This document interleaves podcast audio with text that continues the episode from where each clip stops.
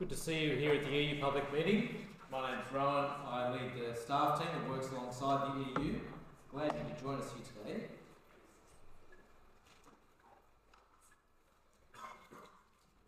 Are you a racist?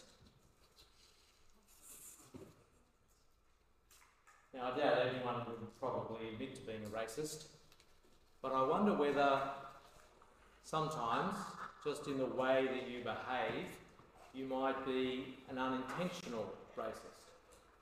Just having a maybe a unthinking disposition to gravitate towards those people who are more like you or with whom you feel more comfortable just because they look like you or they have a culture like you. So, you know, uh, I don't want to make light of racism, but um, because it's a very serious problem in our world.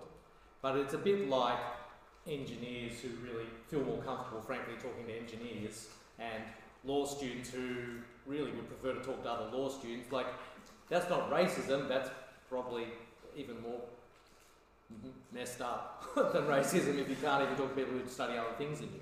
But there's, I just wonder whether, as humans, we have a disposition, an unthinking sort of alignment with fear of the other. And therefore, we just cling to those who are more similar to us. Now, you might like to discuss that over lunch about what you think about that. But I, I think I'm pretty clear on this. Christians, people who have a living faith in the Lord Jesus, have less reason to be racist, or if you like to flip it around the other way, have the most reasons to not be racist of anyone in the world. Christians have the most reason to not be racist in any of our interactions. And that's tricky because whilst none of us hopefully would be um, deliberately racist in our relationships, if there is an unthinking sort of predisposition that we have that just sort of gravitates us towards those who are like us, then as Christians who understand the gospel of the Lord Jesus Christ, that should address that predisposition. It should challenge it and ask us whether will we go to the other for the sake of Jesus. That's the sort of idea that I want to explain a bit today and think about a bit today. Having raised it now, we're going to sort of return to it at the end. The reason I'm raising it is because we've been looking at the book of Genesis over these last seven weeks, just the first 12 chapters of the book of Genesis. It's the very first book in the Christian Bible, and it's the very first chapters in that first book of the Christian Bible. And as you would expect, it sets up everything else you read in the Bible. But because the Bible is God's word to humanity about life, it actually sets up our understanding of life. It, set up, it sets up our understanding of actually world history from these first 12 chapters. So, just before we get into the section we're looking at today, let me just run you through that so that you can sort of see okay, this is what we've tried to cover over the last number of weeks. I mentioned a while, a few weeks ago, that the book of Genesis is not divided up actually into chapters and verses, they were added much later. The original sort of uh, writer, compiler of the, of the book of Genesis used instead a repeated phrase to delineate the different sections of the book, and that phrase is the account of, or the, this is the generations of, depending on what translation you're reading. And this is used a number of times throughout the book, with along with the very first section of the book, which starts in the beginning.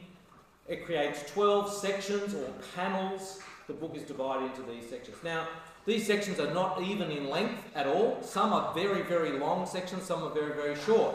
That might offend your sense of order because you like everything to be the same, but the original author wasn't worried about that. they're just telling the story in a different sort of way. 12 sections, and we've been looking at the first six so far. Today we'll look at the seventh, which sets up the rest of the book of Genesis and indeed the rest of the Bible. Uh, so, what my theory, my running theory on these opening chapters of the book of Genesis is that they are answering questions that every human being in every time and every place asks. These are answers. it's answering universal questions. Once you get to Gen- what we call Genesis chapter 12, or the seventh panel in this arrangement, the focus of the book narrows down onto one particular person, Abram or Abraham, and then his descendants. Prior to that moment, it's all universal in scope. And I think that's deliberate. It's trying to answer questions that every human being in every place and time and culture asks. So, what are those questions that we've looked at over the course of these weeks? Well, in the first panel, there are two questions Who are the gods? And the answer that we saw in that first panel the Lord alone is God. He is the sole creator of everything. He is not to be confused with his very good creation. We're to worship the one true living God, one true living God, not his creation. But it also raised the question of who are we? Who are human beings? And the answer you got from the first panel was we are God's image bearers in his world. That's who he's created us to be. When we moved to the second panel, different questions. It focused in on Adam and Eve. And I think this answers the question why do we have male and female? Why, why is there male and female? And we saw that God's good creation includes male and female and the idea of families. Why also are there bad things in the world? Is answered in that second panel.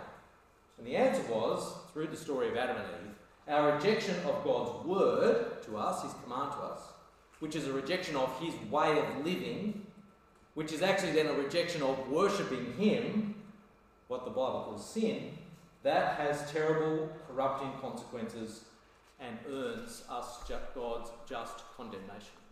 That's the explanation that it gives for why there are bad things in the world. As you move, move on to the third pa- panel, then the question that you might ask in the light of those things has God given up on us? Has God given up on this creation? The answer is no. The Lord God is committed to fulfilling his good purposes for his creation.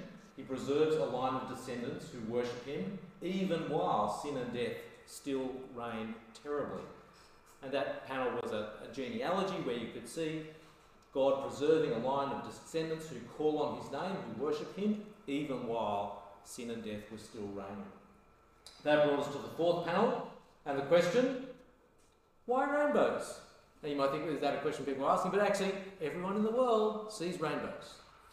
Why are there rainbows in the sky? Asked every child at some point in your life. You probably asked them, you can't remember the moment, and someone gave you an answer. Did they give you God's answer? God's answer is why there's rainbows is the rainbow in the clouds is a sign of God's present patience with our rejection of Him. His present patience, not a perpetual patience, but a present patience that points us forward to the one day when He will call us all to account before the Lord Jesus. The fifth panel why so many languages? We talked about this last week. And the answer we saw was that the multiplicity of human languages that you encounter in the world is God's handbrake judgment that restrains our capacity for sin. Then you get to the sixth panel, which is another genealogy, and really I think it makes the same point as the earlier one. The Lord God continues to preserve a godly line of descendants from Noah all the way through, despite the judgment at Babel. God is still working out his purposes by preserving a line of godly descendants.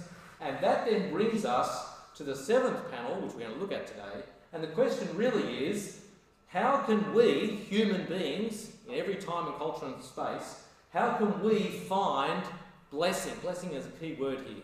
If you go back to Genesis chapter 1, the very first panel, God blesses his creation, He blesses humanity.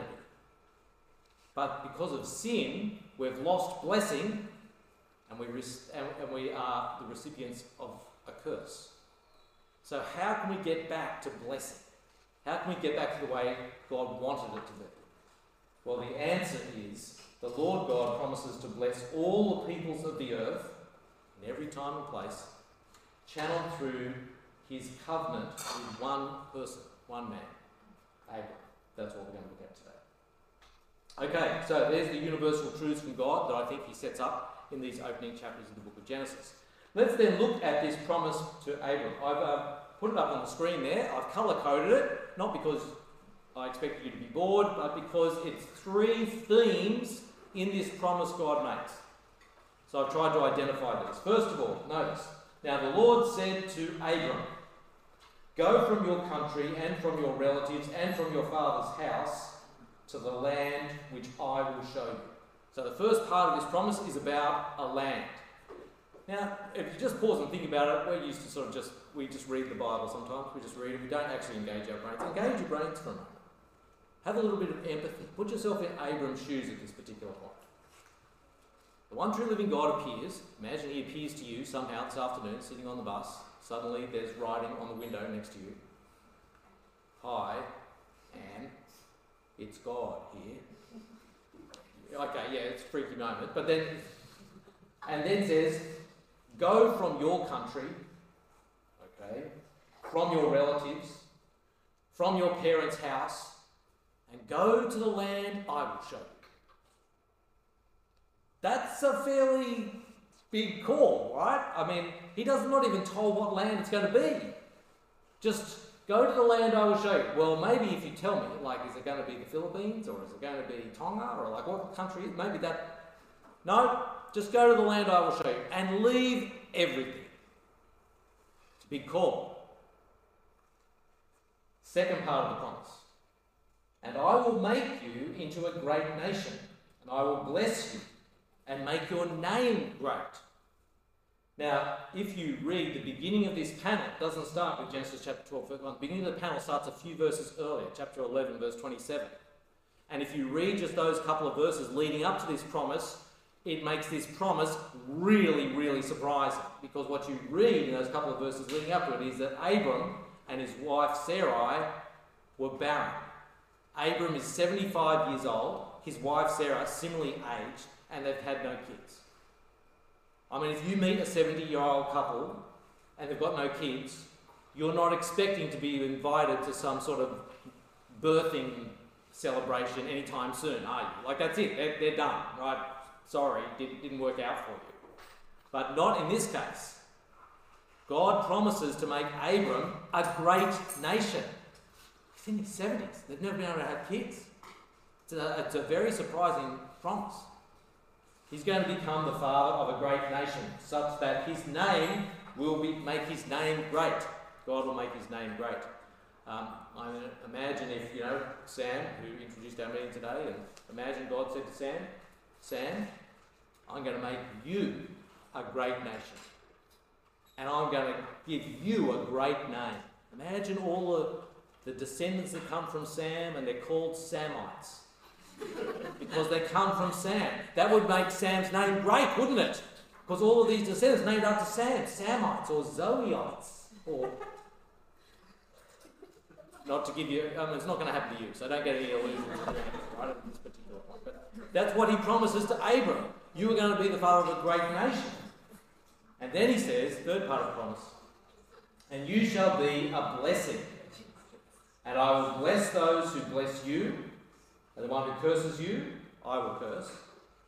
And in you, all the families of the earth will be blessed.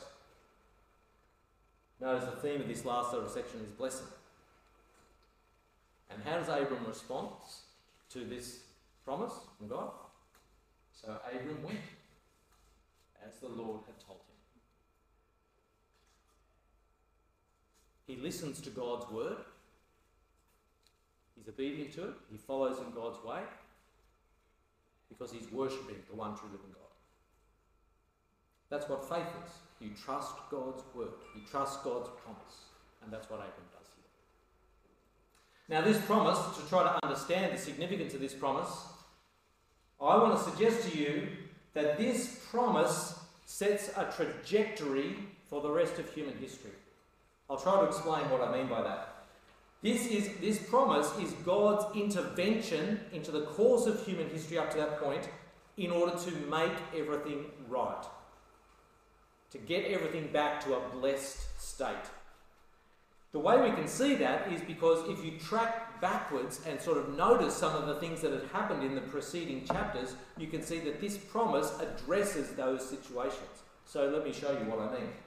If you think about the promise that he makes here to Abram about go to the land I will show you. If you remember earlier, actually, in the story of Genesis, what happened in Genesis chapter 3? As a result of human sin, rejecting God's word, way, and worship, Adam and Eve were kicked out of the Garden of Eden. They were exiled from God's special place.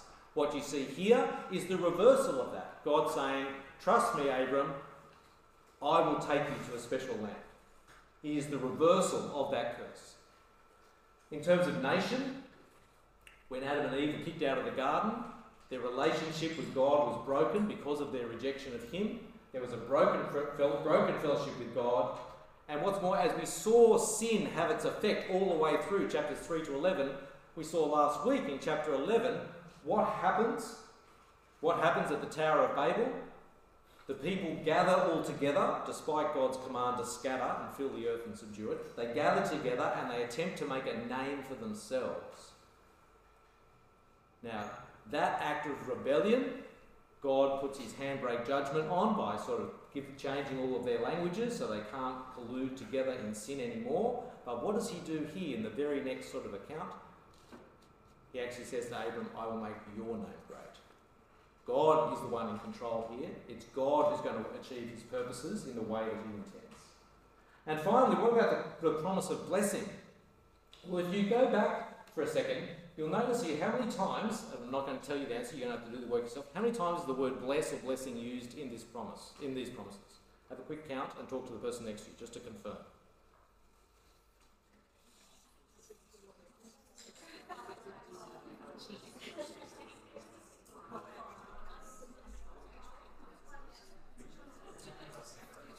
Okay, that should be enough time. Who said who said four? Who said four? Who said four? Oh. Who said five? Okay, who said six? That's good, because if you said four or six, you're wrong, you're not counting right, you've got problems reading, so it's good. So five is the right answer, good on you. There's four there in that last purple section. There's one a bit earlier in the green section. Five times is the word blessed blessing used. Now, I don't know what I make of this, but some scholars who you know have lots of time on their hands have worked out that between Genesis 3, remember that starts with blessing in Genesis 1 and 2, and then curse is introduced in, in chapter 3 when Adam and Eve reject God's word, way, and worship. Between chapters 3 and chapter 11, they've counted up how much how many times is the word curse used? Answer five. And then you get to this moment, the promise to Abram, and how many times is blessing mentioned? Five. Is this a deliberate statement, really, from God saying, I am undoing the cursing through this blessing to Abram, to take us back to where we were? I don't know about the fives. You can think about what you think about that, but certainly the emphasis on blessing is meant to contrast with the curses and meant to say this is what God is trying to do. He's recovering his good purposes for his creation and seeing them through. Now, what I'm suggesting to you is at this particular moment where God intervenes and makes these promises to Abram, this is the launching point for the through line that ties together the rest of human history. Now, that, that's a big call to make, isn't it? I'm saying you, you think about anything in human history in the last 4,000 years, because, you know, Abraham, we, we reckon, was probably about 1,800 BC. So, you know, in the last 4,000 years, you pick any event, moon landing, your graduation, my birth, I don't know, pick any event you like, pick any event you like. What is the through line of history which makes sense of it all.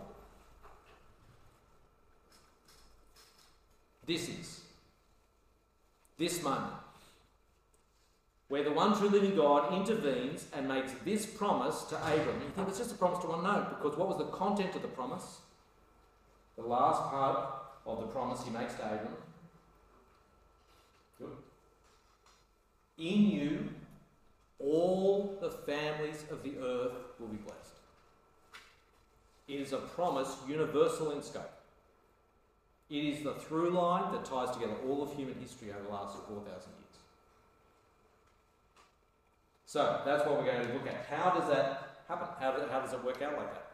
Well, in the short term, in the short term, by short term, I mean about 1,800 years after the promise was made, like for the next 1,800 years. What's the short term fulfillment of those promises?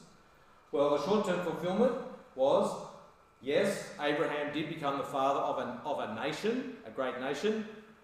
known as the Old Testament nation of Israel, um, that came by a bloodline by, from Abram.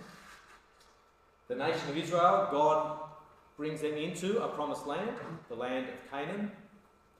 And indeed, they are a blessing to other nations. How so? Because anyone is allowed to join the Israelite nation.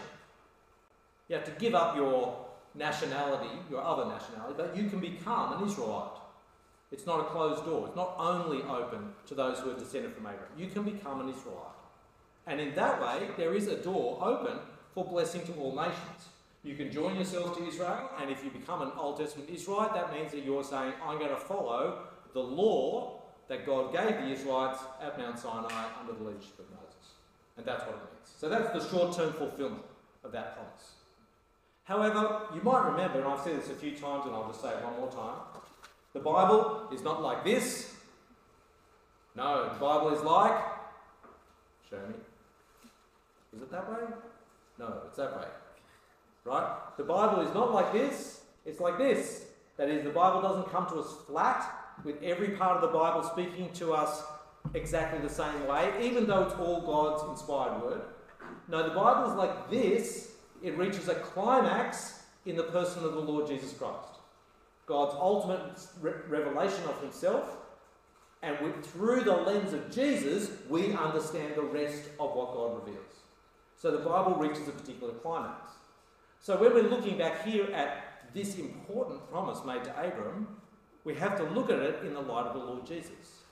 What does Jesus do to those for that promise, that covenant promise to Abram? The answer is he explodes it to a. I don't even know how to say this. He, when I say he explodes it, you could think, oh, did he destroy it? No, what I mean is he, he brings it into a greater realm of fulfillment that was never, ever really contemplated. It's like you're heading this way, and then suddenly you're heading that way. Do you know what I mean? Like you sort of, it's just a, whoa, okay, right, now we're talking. I had no idea. I was going for Macca's and now we're going for whatever a of restaurant is. right? Like you're just sort of, a cha- just a fulfillment of my desire for food, but just a, such a great fulfillment I'd never even contemplated. That's what Jesus does. How does he do that? Well, let's think about the effect that Jesus has on these particular promises a great chapter to read in the New Testament that helps you understand the promises to Abraham in the light of Jesus is Galatians chapter 3. And I'd encourage you at some point just to sit down and read Galatians chapter 3 in the light of what we talked about today. But let me just point out to you a few key verses from Galatians chapter 3 that are relevant to these promises about the land, nation, and blessing. First of all, from Galatians chapter 3, verse 13 to 14, Paul writes there, Christ, oh, Christ Jesus, Christ redeemed us from the curse of the law by becoming a curse for us. For it is written, Cursed is everyone who is hung on a tree, referencing Jesus' death on the cross. He redeemed us in order that the blessing given to Abraham might come to the Gentiles through Christ Jesus, so that by faith we might receive the promise of the Spirit. Paul has packed a lot of truth into those couple of sentences. Let me just point out a few things here. First of all, notice the, the curse language. That because of our sin, we are under God's curse, as articulated under the Old Testament law. But what does Jesus do? Jesus frees us from the penalty of our sin by becoming the curse for us. He becomes the cursed one, dying our death on the cross, under the punishment for our sins. He takes the penalty for our sin away. However, He doesn't just take our penalty, He also destroys sin's power over us. And He does that by putting His Spirit in us. Because when the Holy Spirit of God takes residence in your life and in your heart, you want to listen to God's word. I mean, you don't always do it perfectly, but but in your heart of hearts, you want to listen to God's word. And you want to go in His way. And you want to worship Him, even though you stuff up many times. That's the work of His Spirit in your heart. If you identify, well, yeah, that is me, you're describing me, that's because God's Spirit is living in you. And that is that means that sin is no longer your master. There's evidence there, subjective evidence there, that you are actually now filled with the Spirit of God, one of God's children. And notice, you're probably not a descendant, a blood descendant of Abraham. You're probably not a Jew. I mean, there might be some Jews here today by birth, but most of us are probably not Jews by birth. We're Gentiles in that sort of Jewish division of the world. You are either a Jew or Gentile. That's it. It's just only two categories. And if you were a Jew, you're descended from Abraham by birth, and therefore a member of his people. But when Jesus comes, he explodes that beautifully and actually says, no, it's no longer that you have to be descendant from Abraham by birth, it's now that you have the same faith that Abraham had. If you trust God the way Abraham trusted God, then you are a member of God's body through your trust in Jesus Christ. So Jesus frees us from sin's penalty by dying for us, and then he frees us from sin's power by enabling us to receive the promise of the Spirit in our life. Second thing from Galatians chapter 3, verses 8 and 9. Paul says this Scripture foresaw that God would justify the Gentiles by faith and announced the gospel in advance to Abraham. All nations will be blessed through you. There's a reference to Genesis chapter 12, verse 3. So those who rely on faith are blessed, along with Abraham, the man of faith. It's not by bloodline, it's now by faith. If you have faith in Jesus Christ, then you too are justified. You're declared to be in the right by God. You have a restored relationship with Him. Not because you've earned it, not because you live perfectly following His word and way. No, it's, it's just because you have faith in Jesus. He says, if you have faith in Jesus, His death counts for you, and you, I declare you to be righteous in my sight, justified. And that's now open to not just people from Abraham's descendants, it's open to all, including us Gentiles. So, to be blessed, according to Paul here, blessed according to that promise made to Abraham, is to be justified, to be declared righteous. And then, third and finally, from Galatians chapter 3, looking at verse 28, Paul says there, as he comes to a bit of a conclusion of this section, section he says, There is neither Jew nor Gentile. Now you've got to remember, Paul himself was a Jew. And in the Jewish worldview, everybody is either a Jew or a Gentile. For Paul to suddenly say, you know what? There is no Jew or Gentile. That is radical sort of transformation of a worldview there. There is neither Jew nor Gentile, neither slave nor free, nor is there male or female. Now, these things obviously still exist. There's still male and female, there are still slaves and free people, there are still Jews and Gentiles. But what he means is, in the next phrase, for you are all one in Christ Jesus. It no longer matters your sex, no longer matters slave or free or Jew or Gentile. You are now all one in Christ Jesus. If you belong to Christ, then you are Abraham's seed and heirs according to the promise. So to pull those things together, you can see that because of the work of Jesus, the idea of being a great nation is now exploded out beautifully into a new people of God, namely all of those who have faith in Jesus. That's who the people of God now are. That's the fulfillment of this promise to Abram. What's the blessing that comes to all nations? Well, now it is that people from all nations can be justified, declared righteous by God with the gift of God's Spirit through their faith in the Lord Jesus Christ. That is open to all. What about the land? The land of Canaan, what does Jesus do to that? Well, Jesus teaches us that what we, as his disciples, we're now waiting for a new heavens and a new earth where righteousness is at home. That's what we're waiting for. So there's a sense where we are already God's people, we already enjoy his blessings, and yet we're still waiting for that promise of land. So, if we're still waiting for something, that also just implies that there's what happens in the, in the intervening time. If we're already God's people through faith in Christ, we're already justified, what are we waiting for? The land. How do we wait? Well, this is where I think Jesus' teaching about this intervening time is significant for you and for me. Remember, the promises to Abraham set a trajectory for human history. The particular phase of human history that we're in now, between Jesus' death and resurrection and his final return in the new heavens and the new earth, is this time where we're announcing the opportunity to all nations to find the blessing that God has promised through their faith in Jesus Christ. This is the promise made to Abraham, but now fulfilled, fulfilled through Jesus. There is an opportunity for people from every nation, from every culture, to find for themselves the blessing that God has promised them if they come to faith in the Lord Jesus. And you can see there various passages I've drawn from different parts of the New Testament where the message is continually given by Jesus and the apostles to God's people. Now is the time to proclaim this message so that people from all nations might come and find that blessing in Jesus Christ. We live in this era, era of announcement, proclamation, that this blessing is now available to all in the person of Jesus. So, how are we going with that? Well, I'm going to show you a video.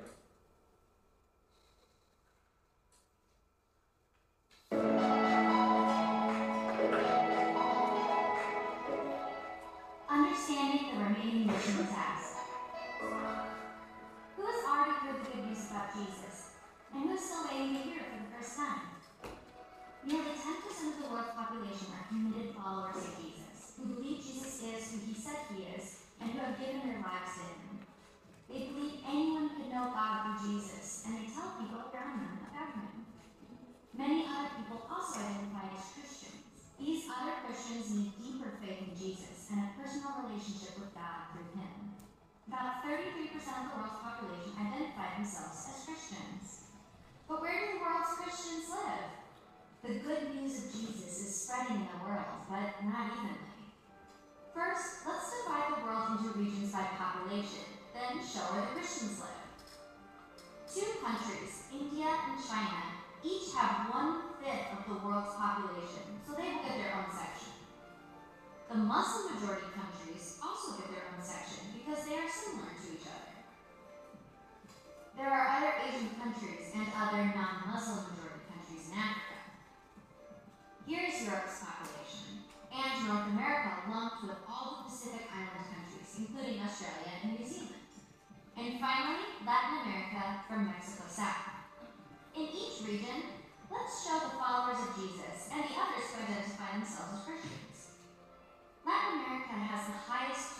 of Christians, oh, followed by North America and the Pacific.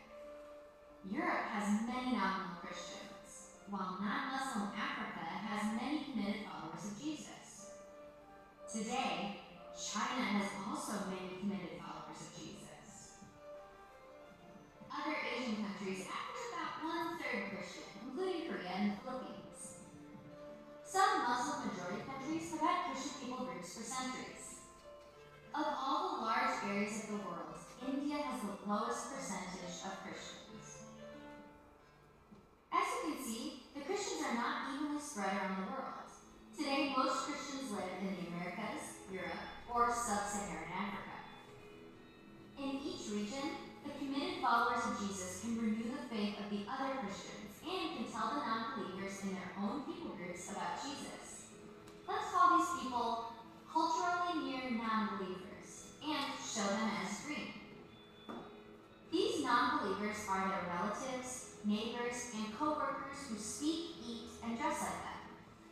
In China, hundreds of millions of non-believers are now culturally near to followers of Jesus. 40% of the world's non-believers have many Christians in their own people groups who can reach out to them without learning a new language or culture. So their groups are called reached people groups because the good news is spreading. Believers in China have a challenging job to share the gospel with so many non-believing relatives and neighbors. Yet thankfully, they can do it in their own language. In the reached people groups, committed followers of Jesus can encourage the other Christians in their families and communities to become fully committed to Jesus. They can also tell the many culturally near non-believers in their own people group about Jesus without learning a new language and culture. Many people in the world live in other ethnic groups, which have almost no followers of Jesus who belong in their communities and know their language. They have no chance of learning about new life in Jesus from someone within their own people groups. 60% of all non believers in the world have few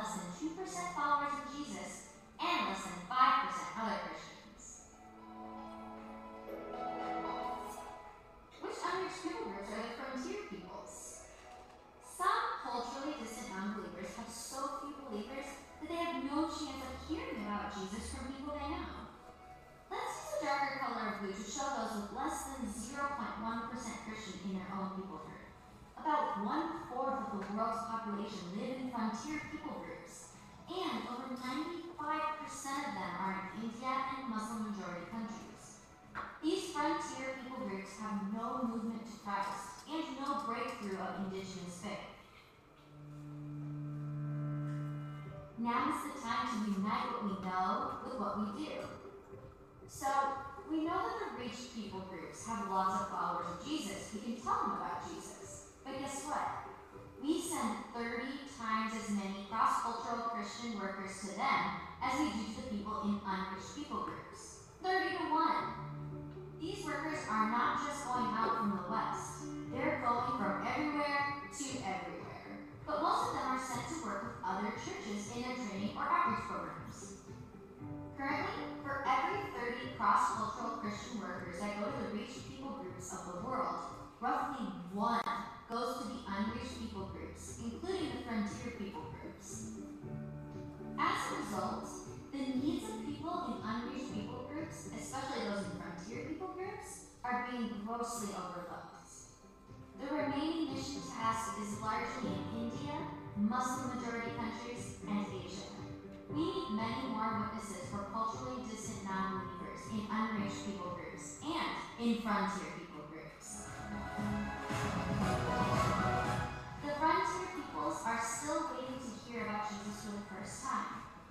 Is the mission mobilization challenge of our generation.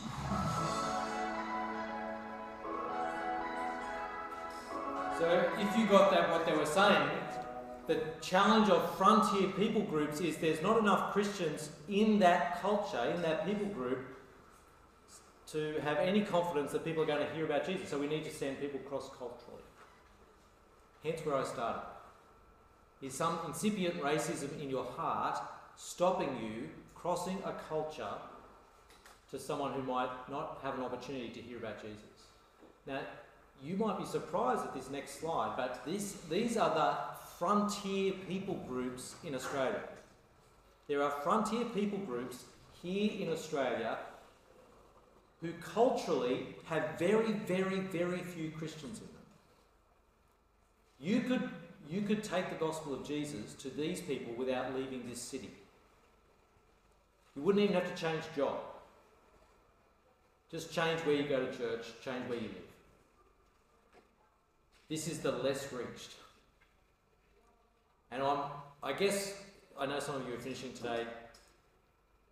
Maybe a good note on which to leave the EU is with that challenge of how might I steward the opportunities God gives me to serve those less reached with the gospel, even here, even here in Sydney. And of course, you can do it here on campus. There's people from other cultures in your classes, in your tutes. Don't let some sort of incipient racism stop you reaching out across the cultural divide with the life giving gospel of Jesus, which is good news for people from every nation. Sorry I've gone over time. I'm just going to pray really fast. Who's leading us in prayer? Thanks for listening to today's talk. The Evangelical Union, or EU, is a student club on campus at Sydney University that seeks to proclaim Jesus Christ as Lord. To join us or to find out more, please visit sydneyunieu.org.